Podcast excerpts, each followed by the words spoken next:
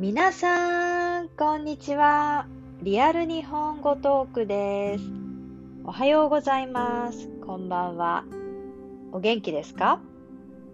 いつもエピソードを聞いてくださって本当にありがとうございます。えー、やっとですね、やっとというか突然秋が来たという感じがします。寒暖差。寒暖差。この漢字は寒、寒い。暖、暖かい。差。これは差がある。このギャップというかですね、差ですね。それで寒暖差なんですが、この寒暖差により、ちょっと比較的皆さん、こう、鼻水が出たり、くしゃみが出たり、あとは今、秋の花粉症、アレルギーが出たり、まあ、私もそうなんですけれども、非常にですね、急にこの涼しさ、寒さ寒くまでは言ってないです。寒くはないんですが、え急にですね、気温差がありますので、体調を崩す方も多いんですね。ですので、皆さんもぜひ、あの、お気をつけください。えー私のエピソードは、日本語で、えー最初から最後まで、例えば気になるトピックについて話をしたりしています。ただ、聞いているだけではなくて、ぜひですね、言葉をこちょっとこう短縮していったりとか、カタカナ英語、まあ、要は和製英語、 Japanese English と言われている、えーものを文章の中にこう自然な会話で、えー使っている本当の日本語を、えー話しておりますので、ぜひ、えー日本語がもうすでに読める、書ける、そして、えお話しできるという方でも、今一度、えー何か新しい発見、そしてあの自己自身の発音など、こう改めて見直してみて、私の発音が、えー全部正解ではないです。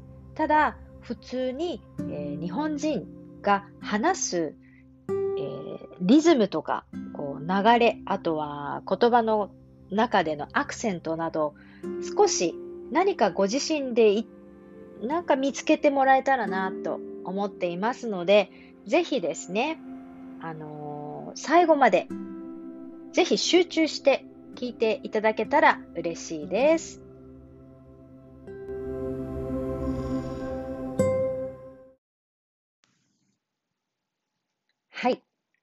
今日の、えートピックは、会話。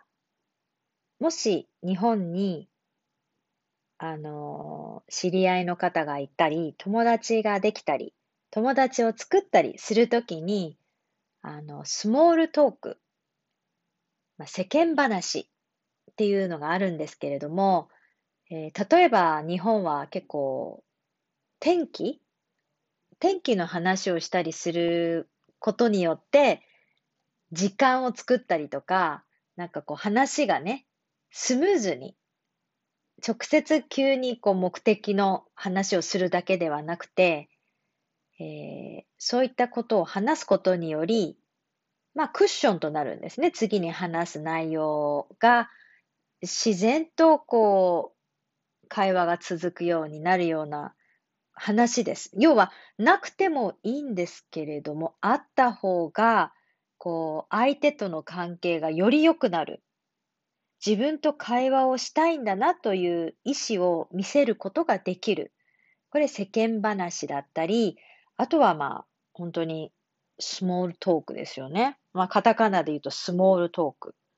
という中でですね、まあちょっとこう面白いなと思ったのが、よく皆さんこうニュースとか、まあ噂で聞いたことはあると思うんですけれども、まあ日本人ってよく血液型聞くよねって。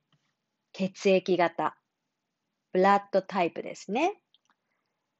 で、まあ、海外の方、お友達に聞いても、あ全然わからない。日本に来てとか、やっぱり献血に行って初めて知る。日本にもいます。日本の方もいますよ。たまにです。稀に自分の血液型を知らない人いるんですけど、まあ正直ね、血液型話す話さないは別として、あの、ちょっとこう、会話としては結構盛り上がる人もいるので、まあ、ちょっと血液型がよく質問として話題になるんですね。あ、A なんだ。あ、B なんだ。で、日本は A 型、B 型、O 型、AB 型って言います。で、よくね、マイナス、プラスとかマイナスは全然気にしていない。もうとにかく何、何型？みたいな。え、何型？えー、あの人何型だっけ？とか、何型なんだろう？とか、もうなんかこう、想像し合ったりしてね。勝手に人の血液型想像したりして、でも、あの、それは真剣ではなくて、まあ話のネタなんですね。話のそのネタとして、まあ、話すことが多いんですよ。だからあんまり真剣に取らなくてもいいんですね。で、今日ちょっと気になったのは、海外。まあ、特に、あの、アメリカなんですかね。えー、海外の方たちは、まあ、ちょっと私自身はちょっとどこの方っていうのはわからないです日本ももちろんなんですけれども、要は星座。これが、あの、比較的、年齢は聞かないけれども、星座を聞かれる。星座を知らない人も多分多いと思うんですけど、結構ね、あの、これも血液型と同じように、ちょっと面白いので、今日は、ちょっとこの血液型ではなく、えー、星座？星座というのは星、星と、この座るっていうふうに、座、座禅の座ですね。座るで、星が座るみたいな、こう、星座と読みます。星座。えこの場合はですね、あのー、ちょっと今回、ちょっと古めの記事ですが、エリートデイリーという、アメリカの若者の中で人気のなんか記事があったんですね。例えばその、今日読む記事は、旅ラボ、旅ラボ？旅ラボというウェブサイトから、えー、ピックアップしました。で、今回、えー、12星座別、この12個星座があるんです。12個。12星座別、それぞれが最も恐れているものは？というトピックです。記事です。これは、What is your zodiac sign? zodiac これは日本語だと、え星座あ、あなたの星座は何ですか？というのが、えー、普通ではあるんですが、speaking Japanese way だと、えー、星座、星座何？星座何？星座何ですか？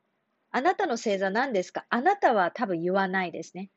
えー、カジュアルな友達とかの会話だと、直接星座何？星座何？星座何ですか？何ですかよりも何というふうな関係性、もう本当にあの友達っていう関係だったら、星座何？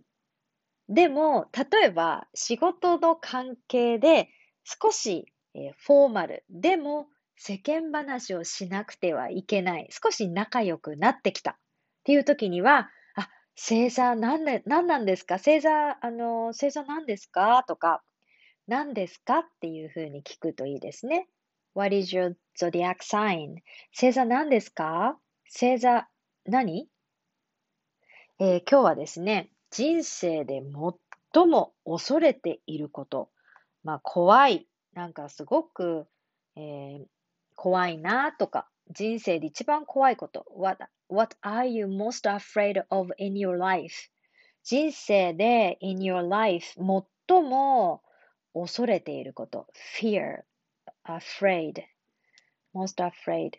まあ怖いことですね。その星座別です。その記事を、記事というか読んでみたいと思います。えー、皆さんは何の星座ですか？何月生まれですか？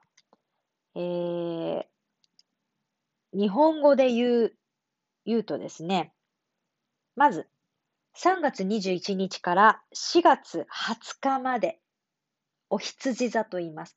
お羊。とても言いづらいですが、めちゃめちゃ言いづらいですね、これね。お羊座。お羊座。どなたかいますか ?3 月生まれ、あ3月21日から4月20日。この20、20日というのは必ず20日と読みます。覚えてますか、えー、20日生まれではないです。1月20日生まれ、2月20日生まれ、3月20日生まれ、20日と読みます。はい。えー、このお羊座はですね、喧嘩っ早い性格です。short temper 喧嘩っ早い。ちょっと気に障ることがあれば、家族やパートナー、友人とすぐ口論になり、相手が謝るまでまくし立てます。彼らを自分の所有物と勘違いしているのかもしれません。失いたくないほど大切な存在であるがゆえに、つい喧嘩になってしまうのです。お羊座が一番恐れていることは、誰かを失うことです。まあこれはあくまでもね、記事ですので、ちょっとこう、発音とか日本語のために聞いていてください。えー、3月21日から4月20日までの方、誰かを失うことが怖くて、なんか人に厳しくなっちゃったり、なんか言い合ってしまったり、これは違うんだよ。自分の、えー、考えてることと違うと思ったら、こう、アーギュメントみたいに、議論みたいになったり、怒ったりしちゃうみたいですね。まあ、えー、次行きましょう。次。えー、次はですね、4月21日から5月、これも20日までです。20ですね、20日。これは、お牛座、お牛座、お牛座、お牛座です。これは、えー、新しい、あ、違います。美味しい食事や素材の良い洋服、使い勝手の良い家具などを買い揃え、身の回りの環境を整えるなど、快適な暮らしのためなら、お金を惜しまないお牛座。もちろん、それには金銭面の安定が必要なので、彼らは必要以上に口座の残額を気にします。少しずつでも減り続けていると、今の生活スタイルを変えなければと、恐れを抱くのです。はい。この大牛座4月21日から5月20日まで、この一番恐れていること、貯金だそうです。まあ、要は、えー、自分の、えー、生活、自分のライフスタイル、ライフスタイルの質に見合うお金がないとやっぱ生活ができないですけど、必要以上にやはりこう、とにかくお金の動きを気にする。これが、まあ、あの、恐れていることということです。はい。次。5月21日から6月21日。これが双子座。双子。twins。日本だと双子は twins の意味です。双子。双子ちゃんとかね。あの人たち双子だとか。この twins は双子。双子座。双子座。双子座。一見、優柔不断に見える双子座ですが、新しい情報がひっきりなしに飛び込んでくる現代社会では、もしかしたらそれが正しいのかもしれません。決められないのではなく、決めるべきではないというのが彼らの真意でしょう。意思決定を行うことで、それに縛られてしまうことが嫌なのです。この双子座が一番恐れていること、それは意思決定。この意思っていうのは、自分の気持ち、考え、あと、まあその右と左どっちにするか、どれにするかのことを決定することに一番恐れを持っている。要はそれを、まあ、優柔不断と言われてしまうんですけれども、今この現代、たくさんの情報がありますね。えー、インターネットで調べれば、たくさんの情報がありすぎる。情報がありすぎて、選べないのは普通なのではないでしょうか。まあ、これはですね、一見、優柔不断。この一見というのは、え漢字で書きますと、一、えー、漢字の一に見るです。これで一見と読みます。この一見という意味は、表面的という意味です。例えば、一見して、まあ、一回見るようなイメージですね。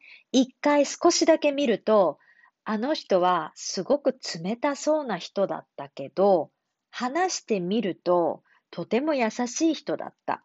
それは一見すると冷たそうな彼女だったけど、話をすると打ち解けて、とてもいい方だったとか、その一見、一見っていうのはその一つ見る。まあなんかそういう感じですね。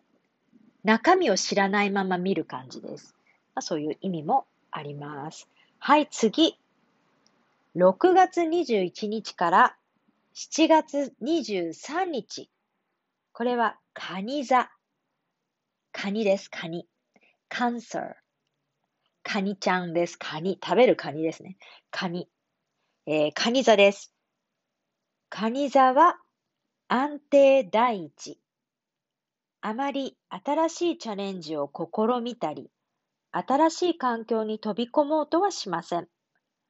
自分が気を許した人に囲まれ、慣れ親しんだ場所で、たとえ変わり映えしなくても、安定した生活を送ることが幸せなのです。カニ座にとって人生で最も恐れていること、それは環境の変化です。どうですか？心当たりある方はいますでしょうか？私の中で、やはりカニ座というのは、とてもこう、家庭的なイメージがあるんですよね。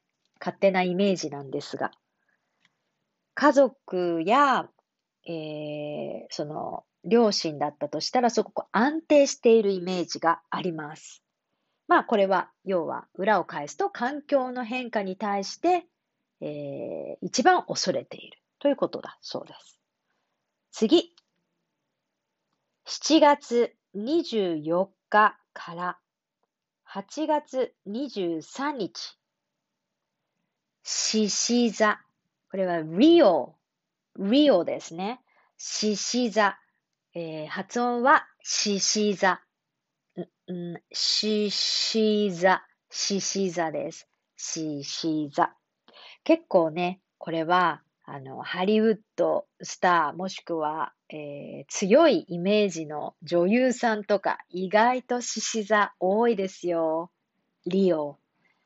えー、信じる信じないは別として、なんか意外としっかりした強いイメージの方たち多いです。えー、目立ちたがり屋の獅子座は人から無視されることを嫌います。周りには常に人がいて、話をちゃんと聞いてくれて、尊敬の眼差しを向けてくれて、自分がいつも上機嫌でいられる環境を作り上げたいがために、時には付き合う人を選ぼうとすることも。はい。獅子座にとって人生で最も恐れていること、それは無視されること、ignore。無視されることですね。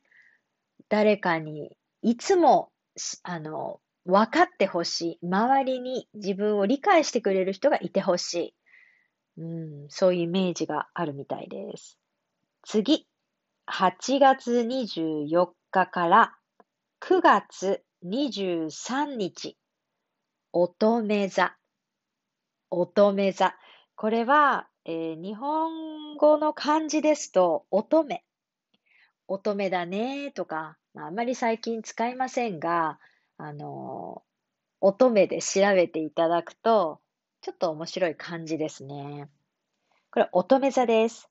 私の周りにも、まあ、乙女座結構いるんですけど、なんか一つのことを決めたら、ずっと自分、なんか長くやる方が多いイメージがあります。え、えっとですね、乙女座の人たちは常に身の回りが完璧であることを心がけています。自分の秩序で行動し、他人にもそれを求めます。もし秩序が揺らげばすぐに心を乱してしまいます。彼らは不完全な内面を持ち合わせているからこそ、それを正当化するために自分で秩序秩序を作り上げたのです。うん、だけどこれちょっと、まあ、全部にもちろん当てはまるわけではないんですけど、私が知っている限りでは、彼らは自分たちのルーティンがすごくあるんですね。絶対にこれをやる目標があって、それに向けて自分のルーティンを崩さないんです。っていうことがありました。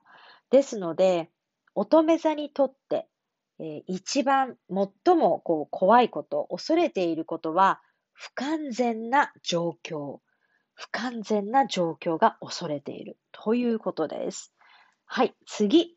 9月24日から10月23日、天秤座。まあ、この天秤っていうのはですね、えー、漢字でも書けます。天秤にかけるとかという言葉、表現があります。天秤というのは、えー、例えば食べ物のね、グラムを測ったり、スケールとして、えー、測るものなんで、両方同じ重さであれば、まっすぐ傾かないんですね、バーが。まあ、それでバランスがこう取れてるような人をイメージ私はしています。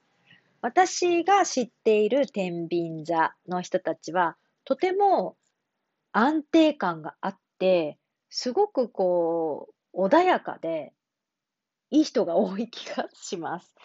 えー、天秤座はとってもロマンチスト。人を喜ばせたり、人を喜ばせたり、感動させるのが得意です。けれど、その背景には、一りぼっちになるのが嫌という心理が、人の心をつなぎ止めておきたいからこそ、〇〇〇さんといると楽しいとか、そういうイメージを植え付けるために、サプライズを仕掛けたりするのかも。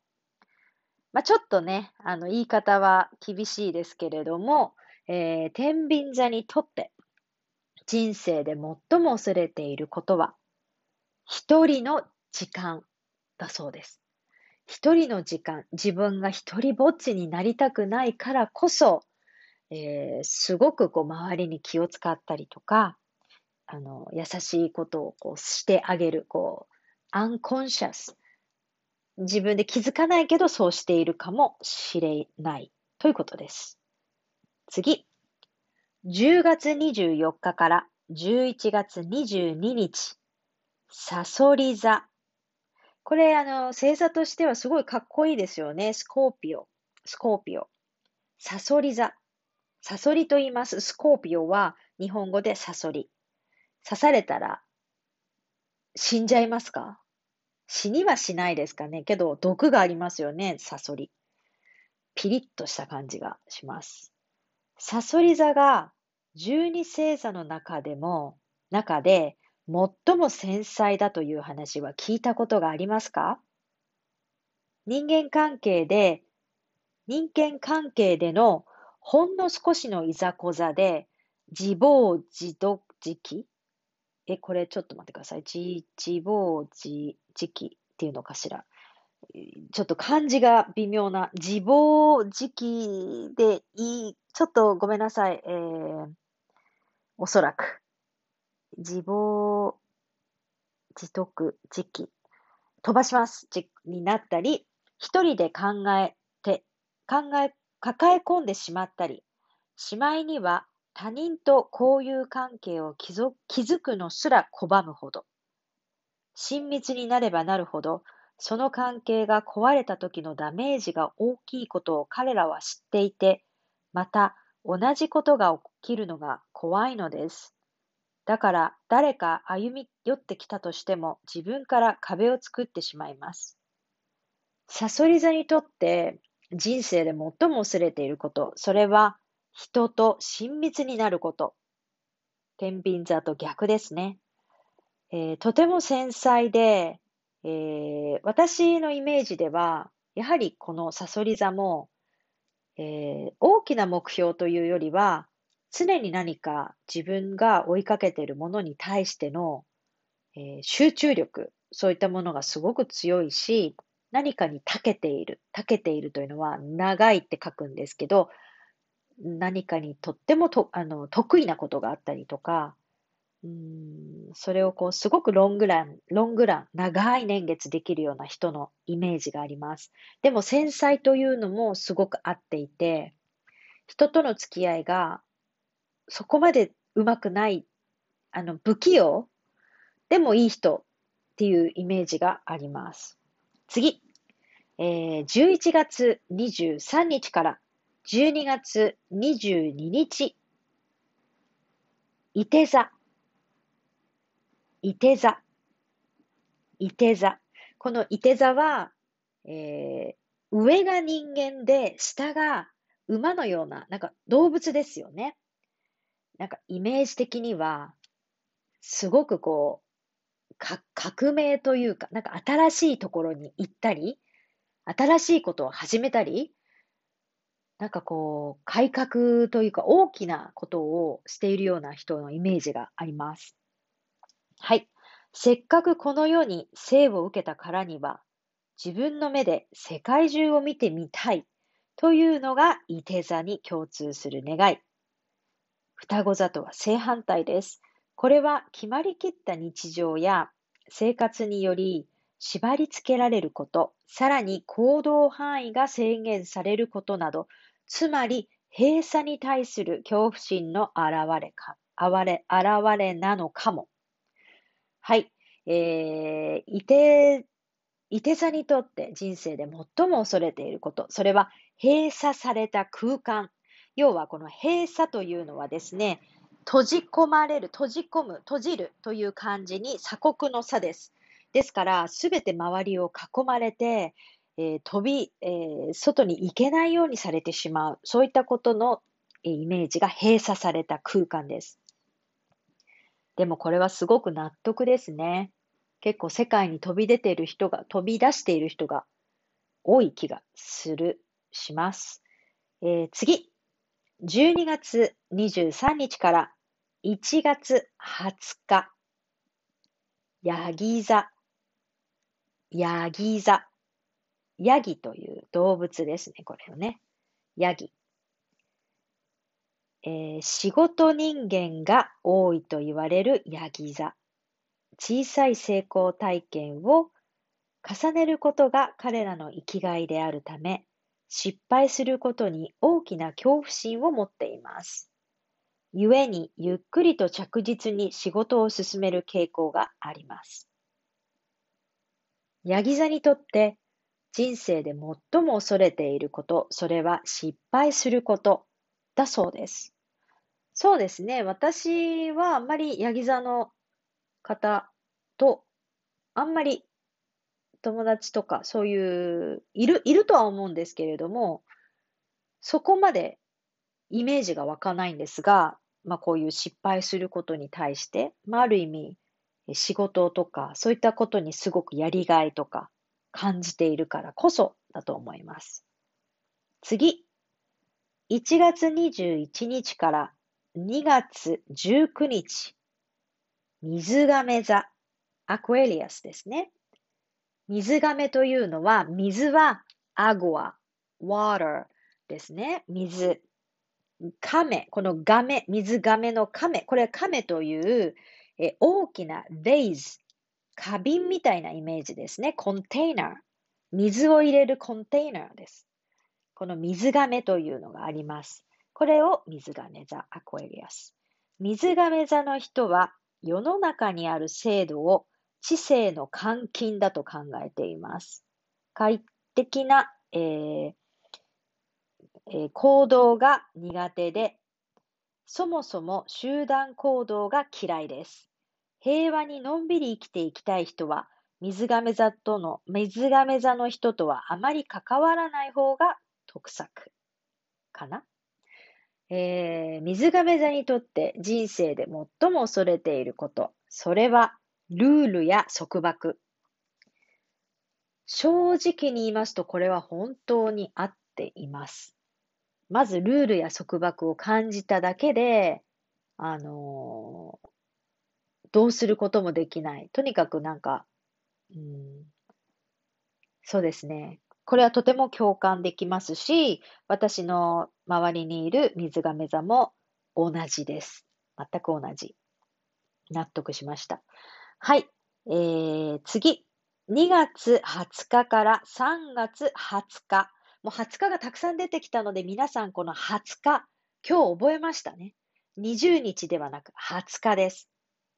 20、20、20、20、20、20th、20th、20日 ?20 日。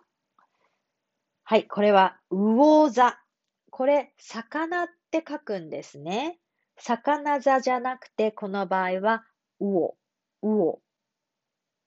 発音は、うの口に、まあ、そのままですけれども、魚座、魚座。母音のうで、おですから、うお、うおざ、うおざ、うおざ、うおざです。はい。えー、うおざはですね、成長したくない。いつまでも子供心を失いたくない。モラトリアムから抜け出せていないかのような性格が魚座の特徴です。貪欲な好奇心により、知識が豊富で想像力にもあふれる芸術家肌。でも、そういう人たちほど今という時代に窮屈さや反発心を抱いていて、お酒やドラッグに依存してしまうほど人も多かったり、彼らはいわゆる社会人としての責任を負うことから逃げているのかも。ちょっと厳しいですね。えー、魚座にとって人生で最も恐れていること、それは責任です。責任。responsibility。責任。どうですか？まあ、魚座のお友達も結構いますね。でも、とても、なんかこう、無邪気なイメージです。そして、ロマンチスト。そうですね。空想とか、そういうのもあるかもしれない。はい。ではこれ12星座、あの、終わりました。いかがでしたでしょうか、えー、あくまでもね、これは、えー、一つの記事。恐れていること。通常の占いではないんですけれども、なんとなくね、あの、言葉として比較的使いやすいですし、日常会話やその世間話何かこう、話題、話をするときに時間を作れたりしますので、ぜひですね、こういった、えー、星座何 ?What is your zodiac sign? あなたの星座は何ですか？星座何ですか？ぜひ自分の星座をまず知って、そして、なんとなくこう自分があなたに興味がありますよ。えー、イエスとかノーとかはいとかいいえの質問だけではなくて、話が続く質問とか会話を考えたりすることも、えー、非常に自分の会話力がアップします。で知らなかったこととか、新しい言葉、新しい言葉は毎日、まあ、生まれてきますよね。ですので、まあ、例えば世間話の中では、お天気、天気ですね。あと、スポーツ。あとは何が今夢中になっているのか。何が、何をやることが好きなのか。あとは、うん、そうですね。何か素敵なものを身につけていたり持ってたりしたらすごく素敵ですねとかお伝えしたりとか、あのー、そのためにはやはり自分も普通に生活しているよりは、天気予報を見たり、あ、こういうファッションとか、こういうものがあるんだなとか、興味を持ったりすることによって、質問内容もちょっと増えてきますよね。ですので、ぜひですね、あの、会話の中、今日の、えー、会話の中では、結構私も今、漢字がちょっと一つ読めなくて、あの、なんか自分の中では自暴、自業自得あ、違う、ぼ なんかそういう、こう、イメージして覚えているものって結構あるんですよ。でもその時に会話は生まれますよね。これなんて言うんだっけ意味忘れちゃったとか、あ、調べてみようとか、そこから会話というのは生まれるので、完璧なんていうのは全く必要なくて、あの、むしろ間違えた方がいいです。もう聞き直して、えなん、な、なん、どういうふうに発音するのかな？もう少しゆっくり言ってもらえるとか、もうとにかく、あえて間違えてもいいくらい、あの、会話なんて普通は、えー、正確な文章がキャッチボールできるわけは、うん、絶対にないので、ぜひ、えー、間違えた方がいい、いいというふうに認識をして、あもちろんね、ビジネスの場所ではね、難しいと思うんですけど、こういう世間話やカジュアルな状況、あとスモールトークをするときに、友達とかとするときに、ぜひチャンスだと思って、もうとにかく、あ、わからない、これな、な、なんて言ってるのかなとか、どういう意味なのとか、えー、そうすると、とても楽しいんですよね。会話になるんです。で、相手も、あ、なんか、あれ、ちょっと待って、わからない。調べなきゃわかんない。日本語であっても英語であってもわからないっていう時もあるので、お互いになんかこう、少しこう、ブラッシュアップというか、勉強になることがあるんです。ですので、ぜひ今日聞いた新しい言葉、発音の仕方、発声とか、間違えた時とか、あのそういったことも含めて、ぜひね、何か何かキャッチしていただけたら嬉しいです。はい。